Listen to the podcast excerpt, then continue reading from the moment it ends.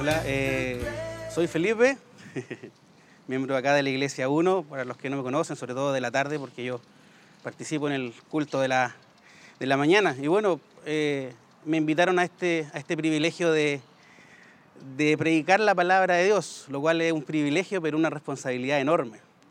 Así que me disculpan si estoy un poco nervioso, porque también es mi primera vez predicando aquí ante, ante la Iglesia 1. Eh, voy a orar nuevamente. ¿ya? Señor, te doy la gloria solo a ti, te damos la gloria. Gracias por porque pudimos llegar a este lugar, a este bello lugar, Señor. Muchas gracias por tenerlo y porque tampoco nos, nos impiden reunirnos eh, para darte la gloria a ti. Gracias, Señor, porque moriste en la cruz por nosotros y resucitaste.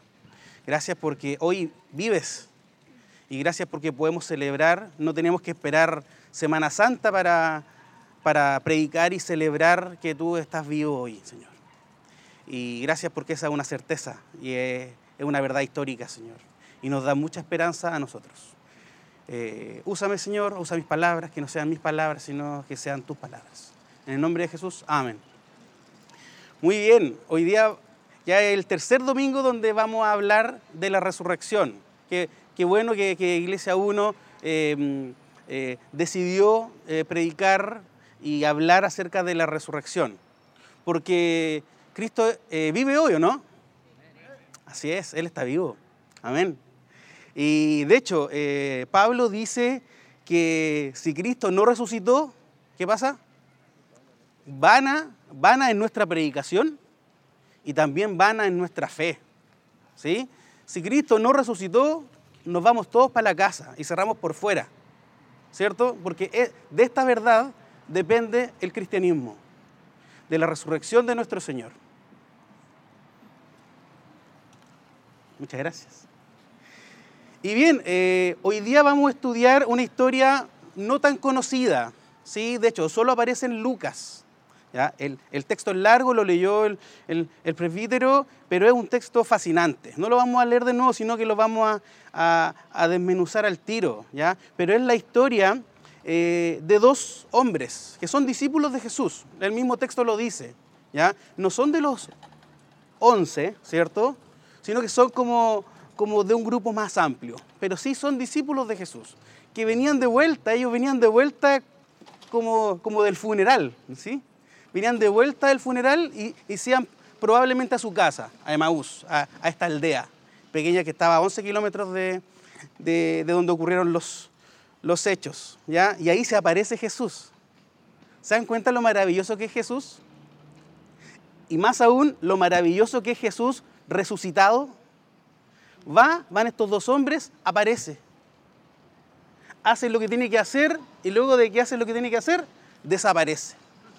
Así de maravilloso y así de poderoso es nuestro Señor. ¿Ya? Así que este texto eh, que, que está en Lucas 24, 3 al 35, eh, yo lo dividí en dos partes. La primera parte eh, yo le puse Domingo de Tragedia y la segunda parte es Domingo de Triunfo. ¿Ya? Vamos, vamos a estudiar primero el Domingo de Tragedia, que está desde el 13 al 24, aquí en, en, en Lucas 24. ¿ya?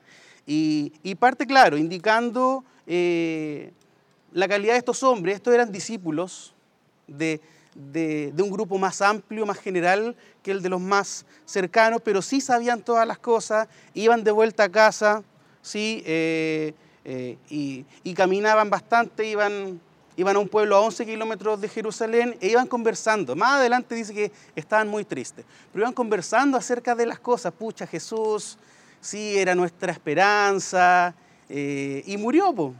y murió Jesús. Sí, los romanos, los judíos lo mataron y, y, y fue nomás. po.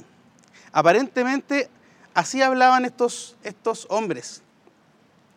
Y en el 15 y en el 16, aquí aparece eh, e- el primer gran tema, ¿no? Que se les aparece eh, un forastero, alguien a quien ellos no conocieron, ¿sí? Eh, dice que mientras hablaban y discutían, Jesús mismo se acercó y comenzó a caminar con ellos, pero no lo reconocieron, pues sus ojos estaban velados. ¿Sí? No estaban ciegos, porque ellos iban caminando. ¿ya? Pero sí, ellos, por alguna razón, ellos no pudieron identificar a este hombre como el Cristo. A lo mejor el aspecto de Jesús era demasiado diferente o alguna otra razón por la cual ellos no identificaron a este Jesús. ¿Sí? Sus ojos estaban impedidos de verle. ¿ya? Ahora, eh, haciendo un, un, un, análisis, ¿eh, ¿no nos pasa esto a nosotros muchas veces? Que estamos con Jesús, caminamos con Jesús, le servimos, estamos, algunos, algunos lideran, algunos llevamos años en el Evangelio, llevamos años yendo a alguna iglesia, predicando, abriendo nuestras Biblias, y muchas veces nuestros ojos están velados. No nos pasa, a mí me pasa todo el tiempo, que no podemos verle. Por nuestro pecado mayormente, muchas veces no podemos ver a Jesús. No podemos ver que Jesús está siempre, en, un sentido, Jesús está siempre a nuestro lado. Así que esa es la primera pregunta que, que me hice yo cuando preparé y también se la hago a ustedes. ¿No nos pasa esto a nosotros? Que es evidente que Jesús está con nosotros, pero no lo reconocemos. Y en el versículo 17, este hombre, que ustedes y yo sabemos que es Jesús, pero ellos no lo sabían, eh, les pregunta, ¿qué vienen discutiendo por el camino? Y este es un recurso muy usado por Jesús. ¿sí? Son varias las ocasiones en que estaban los discípulos conversando y Jesús obviamente sabía de qué estaban hablando y Jesús le pregunta, ¿de qué están hablando? ¿Ya? Y los discípulos estaban siempre, no, que yo soy más importante, que yo soy más importante. No es que en la gloria yo voy a estar a la diestra de Cristo. Y Jesús, sabiendo todo, les pregunta, ¿de qué están hablando? Algo, algo similar ocurre aquí. Jesús es Cristo, es Dios. Y Él les pregunta a estos dos hombres, ¿qué les pregunta literalmente? ¿Qué vienen discutiendo por el camino? ¿Ya? Y se detuvieron estos dos hombres muy cabizbajos. Y ahí se, se reconoce, se, se, eh, se, nos informa la identidad de uno de ellos, que se llama Cleofas. ¿Sí? Eh, y, y, este Cleofas le dijo, ¿eres tú el único peregrino en Jerusalén que no se ha enterado de todo lo que ha pasado recientemente? ¿Ya? ¿De verdad? ¿No, ¿No cacháis lo que está ocurriendo que todo el mundo se da cuenta? Eso me pasó a mí el 18 de octubre. ¿Sabían eso, no? Yo estaba trabajando, yo soy profesor, estaba haciendo unas clases particulares allá arriba, como, como cerca del cerro, y estaba feliz de la vida. Y, y, me iba para la casa escuchando música, no estaba escuchando noticias, nada. Llegué a mi casa, mi esposa asustada, y yo feliz de la vida. Po. Y yo le digo, ¿qué te pasa, mi amor? Y la Carolina, me, la dice algo similar. ¿No cacháis lo que está ocurriendo? Probablemente ocupó otras palabras para decírmelo. No, no, no, mi esposa no ocupó otras palabras. Y, yo le dije, no, ¿qué pasó? Y ahí me cuenta todo lo que ocurrió ese día, 18 de octubre, y yo no tenía idea. Yo estaba como, los, como estos dos hombres. Entonces, es claro, es claro que estos hombres realmente no sabían con quién estaban tratando. ¿Ya? Y ahí Jesús sigue ocupando el mismo recurso y les dice en el 19, ¿qué es lo que ha pasado? Jesús le pregunta a estos dos hombres, Jesús, el, el, el protagonista de, todo, de todos los eventos de esos últimos tres días, le, le pregunta a los dos hombres, ¿qué es lo que ha pasado? ¿Sabía Jesús lo que había pasado? Obvio, por supuesto que sí. Y le pregunta, ¿qué ha pasado? Y ahí eh, como que se les para la pluma a estos hombres y, y, a lo mejor Cleofas o el otro le dice, lo de Jesús de Nazaret. ¿Ya? Y además esto confirma que de verdad no tenían idea que estaban hablando con Jesús. Le dice la identidad real, Jesús de Nazaret. No sé si lo cacháis. Es un profeta poderoso en obras y en palabras. Este hombre de verdad describió muy bien a Jesús. Era un profeta, poderoso en obras y en palabras delante de Dios y de todo el pueblo. Y sigue hablando con mucha verdad. Y le sigue diciendo quién de verdad había matado a, Jesús. Un cualquiera hubiera dicho, los romanos mataron a Jesús, los soldados romanos. O, o, Pilato. Pilato mató a Jesús. ¿Y qué dice, qué dijeron estos hombres? Los jefes de los sacerdotes y nuestros gobernantes lo entregaron para ser condenado a muerte y lo crucificaron. Ellos contaron la verdad. ¿sí? Los judíos hicieron un plan, un complot y mataron a nuestro, a nuestro profeta, a nuestro Jesús. ¿sí? Y luego, y luego dice, ellos indican la esperanza que tenían y que la verdad tenían casi todos los discípulos. Jesús todo el rato les contó que su reino no era de este mundo, les contó que, la salvación era algo espiritual y algo eh, eh, futuro, pero estos hombres eh, dijeron, pero nosotros abrigábamos la esperanza de que era Él quien redimiría a Israel, hablando de un tinte más, político y, militar. Es más, y aquí eh, haciendo eco de palabras de, del mismo Jesús, es más, estoy en el versículo 21, ya hace tres días que sucedió todo esto.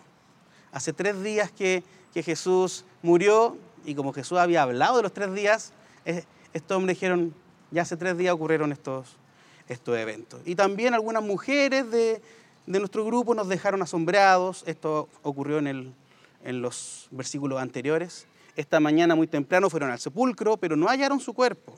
Cuando volvieron nos contaron que se les había aparecido un, unos ángeles quienes les dijeron que Él está vivo. Algunos de nuestros compañeros fueron después al sepulcro y lo encontraron tal como habían dicho las mujeres, pero a Él no lo vieron. O sea, ellos eh, sabían todo, la información de las mujeres había corrido, ¿ya? se había traspasado, y, pero ellos no, mm, aún así ellos habían perdido la esperanza. Aún así ellos habían perdido la esperanza de que este Jesús que dijo que iba a resucitar eh, eh, fuera, fuera a hacerlo. ¿Sí? Eh, y a lo mejor nosotros podemos concluir a partir de esto que estos hombres no cachaban nada. No entendieron nada de lo que Jesús les dijo. Pobres hombres, ¿ya? Tenían un vasto conocimiento y a pesar de eso, a pesar de haber sido discípulos de Jesús, no fueron capaces de reconocerle no fueron capaces de creer en Él, no fueron capaces de creer a sus palabras. Él dijo que iba a morir y que luego iba a resucitar y no había pasado nada. ¿Ya? Y, y, además que para estos dos hombres la única verdad, parece, era lo que estaba delante de, de sus ojos. Jesús murió y estamos muy tristes por eso. Estamos muy tristes porque Jesús murió. Ahora, la segunda pregunta que yo tengo para mí y para ustedes es, ¿No nos pasa esto a nosotros también? ¿No tenemos en las escrituras grandes promesas de Dios? ¿Sí? ¿No tenemos, no nos dice el Señor que nunca nos va a abandonar? ¿No nos dice el Señor que nuestra salvación es segura? ¿No nos dice el Señor que, que la vida eterna está asegurada porque depende de Él? Y aún así nosotros desconfiamos.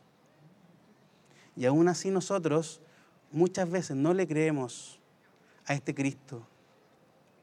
Así que no somos mejores que esos dos hombres. No somos mejores que esos dos hombres. Muchas veces no creemos las promesas de Dios. Muchas veces no creemos la palabra de Dios. Y muchas veces perdemos las esperanzas. ¿Sí? De que el Señor nos va a proveer, de que tenemos vida eterna, de que Él ya nos salvó, ya la victoria fue hecha. Y aquí aparece Jesús y Jesús empieza a manifestarse y aquí empieza el domingo de triunfo, desde el versículo 25. Y Jesús los trata como trató a otras personas en los evangelios. ¿Qué les dice Jesús en el versículo 25? Qué torpes son ustedes. Y qué tardos de corazón para creer todo lo que han dicho los profetas. ¿Acaso no tenía que sufrir el Cristo estas cosas antes de entrar en su gloria? En otras palabras, les dijo dos cosas. Uno, tienen muy poca fe. Y dos, no conocen las escrituras. ¿Sí? Tienen muy poca fe. ¿Por qué no le creyeron a Jesús? ¿Sí? Qué tardos de corazón para creer lo que le han dicho los profetas. ¿Ya? Y también en la misma frase, Jesús le está diciendo, no conocen las escrituras, no saben lo que creen, porque son tardos de corazón para creer todo lo que han dicho los profetas, los profetas del Antiguo Testamento, las promesas eh, acerca del Cristo estaban ahí. ¿Acaso no tenía que sufrir el Cristo estas cosas antes de entrar en su gloria? ¿Sí? Los discípulos estaban en una, en una parada de pucha pobrecito, los latigazos, pobrecito, lo, lo tomaron preso. Y sí, realmente, daba, da, da pena ver, ¿cierto? Eh, todo el sufrimiento físico de nuestro Jesús. Pero no era necesario que esto ocurriera. Por supuesto que es necesario que esto ocurriera. El siervo sufriente er- e- es claro en los profetas y estos hombres lo sabían. Entonces, ¿qué hace Jesús? Para de retarlos y le empieza les empieza a enseñar. Dice el versículo 27, entonces comenzando por Moisés y por todos los profetas, les explicó lo que se refería a él en todas las, las escrituras. ¿Se imaginan eso? ¿Se imaginan esa clase de cristología del Antiguo Testamento, de Jesús? Yo, yo quiero estar ahí, porque no, no nos aparece la descripción de esta clase. Teología bíblica pura de, de Jesús. ¿Sí? Entonces, comenzando por Moisés y por todos los profetas, les explicó lo que se refería a él en todas las escrituras. No sé cuánto tiempo duró esta clase, no sé cuánto rato, no sé cuántos kilómetros de camino, pero el texto nos dice eso. ¿Sí? Eh, qué, qué privilegiados estos dos hombres. Qué privilegiados de, de haber escuchado esta clase del mismo protagonista de la historia, Jesucristo. ¿Ya?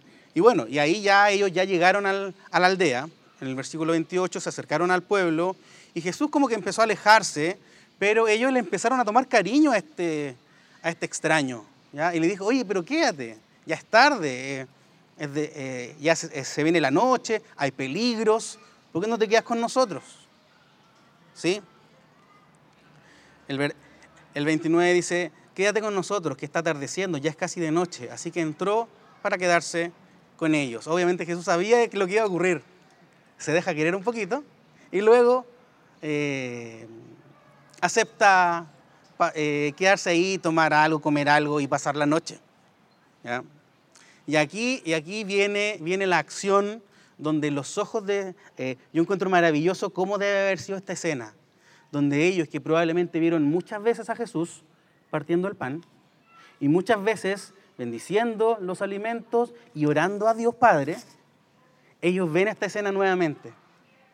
Y ahí sus ojos son abiertos. ¿Sí? El versículo 30 dice, luego, estando con ellos a la mesa, tomó el pan, lo bendijo, lo partió y se lo dio. ¿Ya? O sea, hizo lo que él, primero, no era el dueño de casa, pero igualmente hizo esta, esta función. Pero segundo, hizo lo que había hecho muchas veces delante de sus discípulos. Partir el pan, bendecirlo y dárselo a los, a los comensales, que en este caso eran estos dos hombres. Entonces, dice el 31, se les abrieron los ojos. Esta sola acción de Jesús hizo que se le abrieron los ojos. No sabemos cómo, no sabemos por qué. No sabemos si a lo mejor cuando Jesús hizo esta acción vieron las marcas en las manos o por cómo él oró a Dios Padre o por cómo él partió el pan. No sabemos, o por alguna otra razón. No sabemos cómo, pero eh, fueron abiertos los ojos de estos hombres. ¿Pero qué pasó ahí? Cuando, cuando ya ellos entendieron que era Jesús, desapareció. Jesús dice, ya, logré mi objetivo aquí, estos hombres se dieron cuenta de que soy yo, se dieron cuenta de que resucité y ahora desaparezco. ¿Por qué? Porque puedo. ¿Sí? Así es. ¿Y, qué pasa? Aquí viene el versículo 32, que es quizás el versículo más conocido de esta historia. ¿Sí? Yo cuando hablé con algunas personas, no, sí, voy a predicar de, de los hombres que iban a, a Emaús. Ah, sí, el versículo de eh, no ardía nuestro corazón, porque claro, porque este es el centro. Y esto es una gran enseñanza y un gran desafío para nosotros, sobre todo para nosotros presbiterianos. ¿Qué dice el versículo 32? Se decían el uno al otro, ¿no ardía nuestro corazón mientras conversaba con nosotros en el camino y nos explicaba las escrituras? ¿Mm? No estábamos emocionados y no había un, un- fuego en nuestro ser mientras Él nos explicaba las cosas. Qué maravilla. Qué maravilla.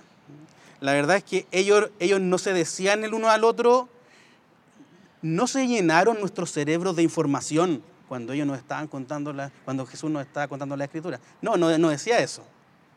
Nuestra teología fue más maciza cuando el Señor nos estaba contando esto. No, no dijo eso. Lo que dijeron estos hombres fue, no ardía nuestro corazón. Hermanos,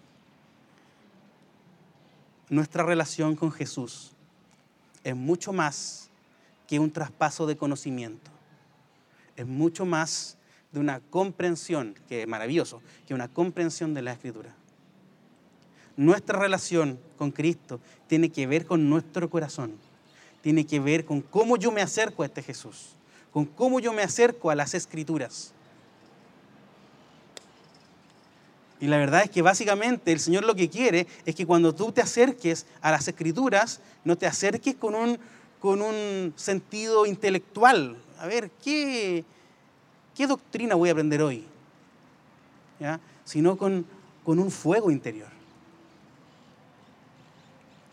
Y además es, es un fuego en el corazón que los llevó a la acción los llevó a la acción. En el versículo 33 dice, al instante, al instante, eh, se pusieron en camino y regresaron a Jerusalén. Era tarde, había peligros.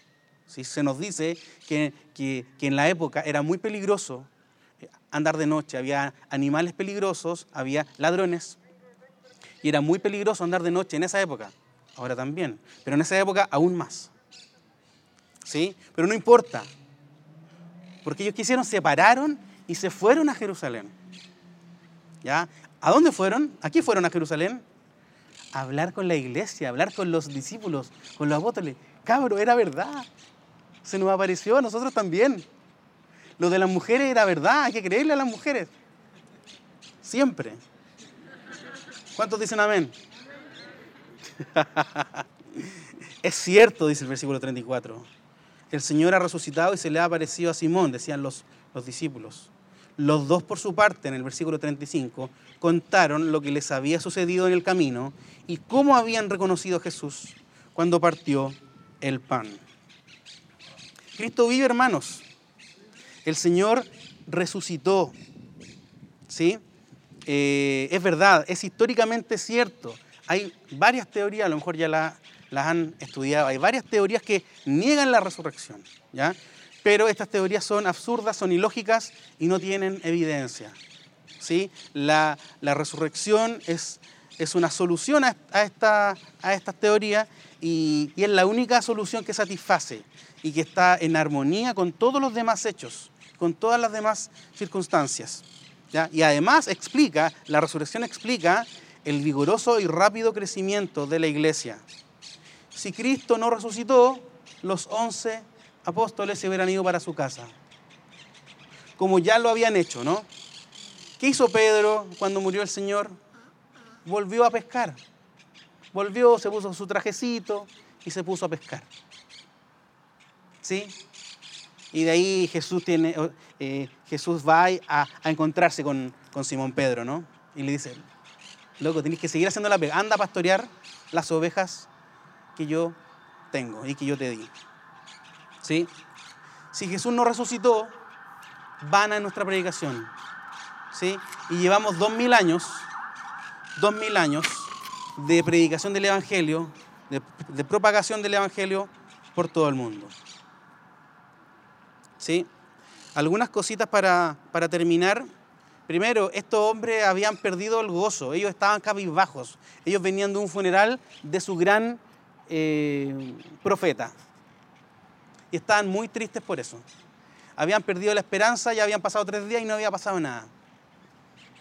pucha, muchas veces nosotros perdemos la esperanza porque llevamos mucho tiempo sin trabajo, mucho tiempo sin respuestas, mucho tiempo con un dolor tremendo en nuestro ser. Y el Señor no, no, no hace nada supuestamente. El Señor no se manifiesta. Hermanos, tenemos que tener fe en nuestro Señor. El gozo, el gozo, eh, eh, debemos tenerlo siempre, a pesar de las circunstancias. ¿Ya? Y además estos hombres no atendieron las palabras de Jesús. No atendieron las palabras de Jesús. Jesús les había dicho todo el rato lo que iba a ocurrir. Los profetas le habían dicho todo el rato lo que iba a ocurrir con este Cristo. Y estos hombres eh, simplemente descuidaron esta enseñanza. Así también nosotros. Muchas veces descuidamos la lectura, la comprensión de la palabra del Señor. ¿Sí? Y es vital que, mm, que le creamos a Dios. A veces decimos la palabra de Dios como tan rápido, pero sabemos lo que estamos diciendo.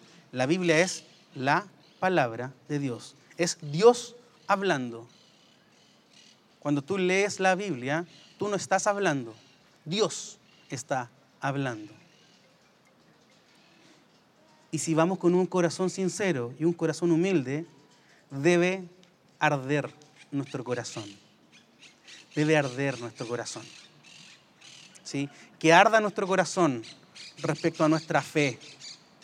Que arda nuestro corazón a ver personas que no conocen a Cristo.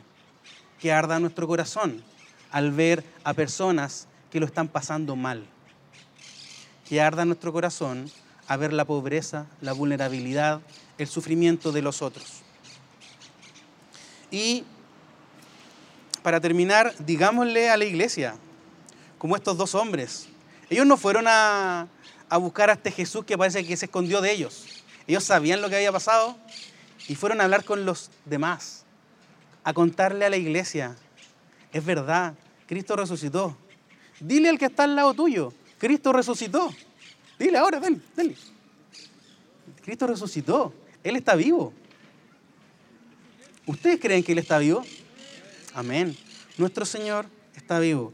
Y, y así mismo, como ocurrió con estos dos hombres cuyos ojos estaban velados, eh, Jesús en su ternura, en su psicología, eh, haciendo preguntas, eh, les abrió los ojos a estos dos hombres. Así fue con nosotros. Así el Señor abrió nuestros ojos para que creyéramos en Él. Porque con nuestra mente y con nuestra razón humana no, no podemos hacerlo. Oremos. Señor, te damos muchas gracias porque tal como hace dos mil años, más de dos mil años, tú hoy sigues vivo. Te damos muchas gracias, Señor, porque em, sigues pendiente de nosotros, Señor. Sigues cuidándonos. Sigues siendo providente en nuestras vidas. Señor, te damos gracias por esta historia, Señor. Te damos gracias por tu palabra, porque tu palabra es verdad.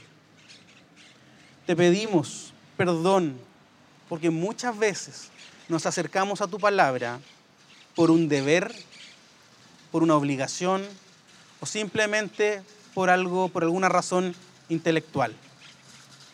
Perdónanos, porque debiera arder nuestro corazón mientras el Señor nos enseña, mientras vamos a los pasajes bíblicos.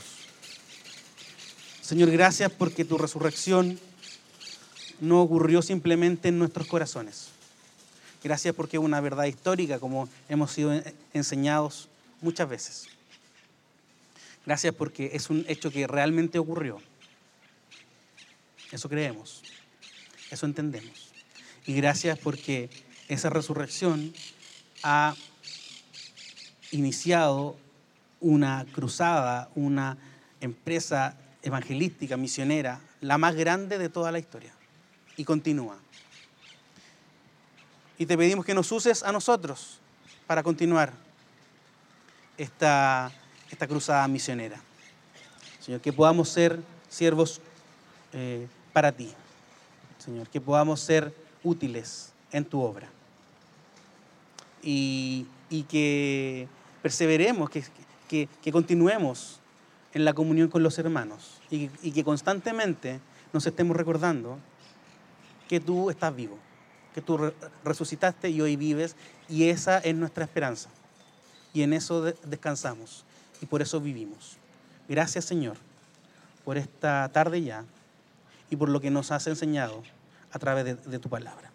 En el nombre de Jesús.